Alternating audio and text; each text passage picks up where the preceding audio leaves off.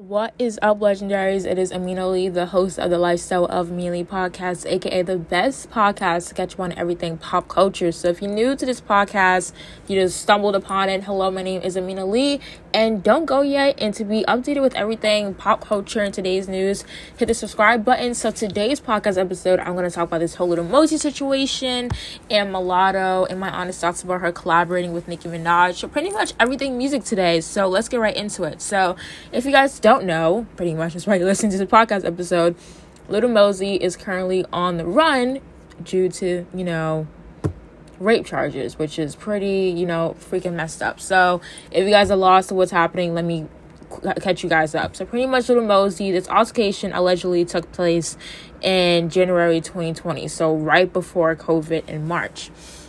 So there's actually two victims that spoke out about their experience with Lil Mosey. I thought it was one, but now there's another victim. So according to one victim, you know, she had consensual sex with Lil Mosey at first, but then she said she got drunk, she blacked out, you know, I guess they were partying or whatever. The second time, he forced himself on her, and, you know, it wasn't consensual this time, and she forced her, like, his legs, all that, and it's very disgusting. And then this victim said again that the third time she woke up after being drunk and being blacked out, she found another young male on her. I'm not sure the identity of this man. People are saying that it's a YouTuber and all this stuff.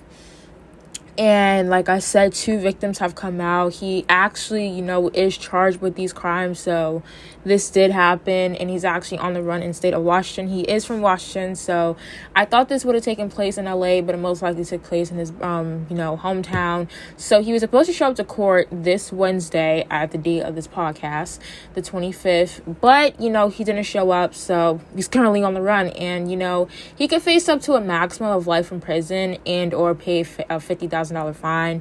And I feel like him not showing up just makes him look like way more guilty, because it's like, dude, like, you know, you did it. And it's like, we don't know how long he's going to spend in jail, but, you know, most likely it is going to be a little bit longer, since, you know, dudes didn't show up to jail, I mean, to the preliminary hearing. So the whole situation messed up.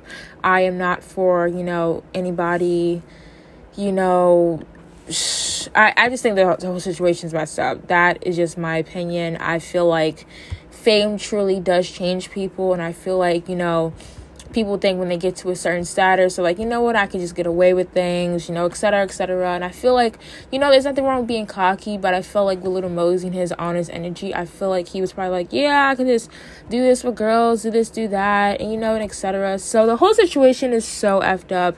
I'm sending all my love to the victims. So that is that. I will be keeping you guys updated on Mealy.com and Lifestyle of Mealy podcast on this whole entire subject. I'm just choked on the air. I was like, what is that? So next subject, I want to talk about Mulatto and Renni Rucci and her talking about collabing with Nicki Minaj, because she has been a true, honest fan of Nicki Minaj. And I feel like, you know, some people just say that they're fans of Nicki Minaj for a quick feature or just to make themselves look good. But I feel like, you know, Mulatto has definitely supported Nicki Minaj. You can see when she was like 12, like she was dressing like Nicki Minaj when Nicki Minaj first came out.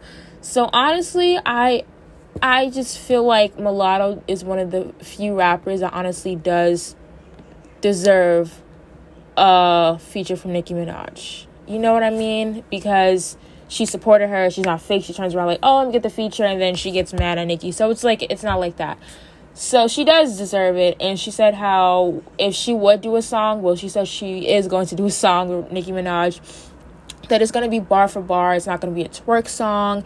And I feel like, honestly, with real, I'm not trying to be rude towards, like, twerking songs, but, like, twerking songs isn't going to last in the rap industry. It's not going to last. It's like, when you think of, don't mean to pit a male in this comparison, or even, like, you know, a Lil' Kim song. Like, Lil' Kim song have lasted throughout, you know, the decades. You know, Biggie, Tupac.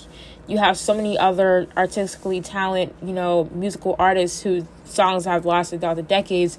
And most of them aren't twerk songs. If they are, you know, pretty sexual, it was probably hidden, or the beat is fire. They kill it. So honestly, it's like, you know, twerk songs by artists nowadays, they're dope, but are they really going to last in the rap industry? And I am doing an article about this, about, you know, is female rap getting really boring? Because I feel like everybody's now just all about the collabs. Let me collaborate this one. But, you know, we look at rap, you know, from 90s and 80s, everybody, you know, doing diss tracks on each other, calling each other out, because rap is and was built on competition, you know, who's proving to be the best, who's the best at this, that, etc.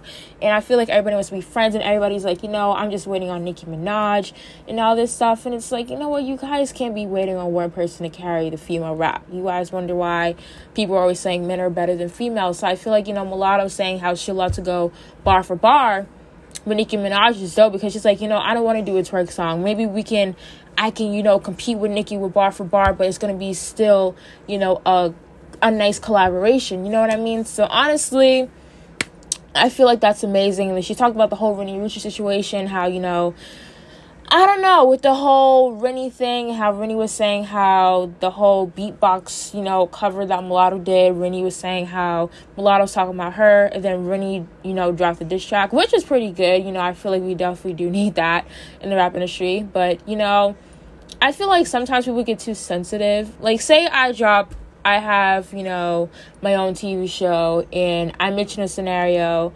and I make up a story just for fun, and I mention no names. And a girl just watches my TV show. She's like, oh, this whole situation is, like, freaking messed up. Like, Amina mentioned me, and I never mention her name. Or even I do a song just for fun, and I do a diss track. And I'm like, I'm better than all these women in the fashion industry in my age group. And then somebody in my age group gets mad, and I never mention her name.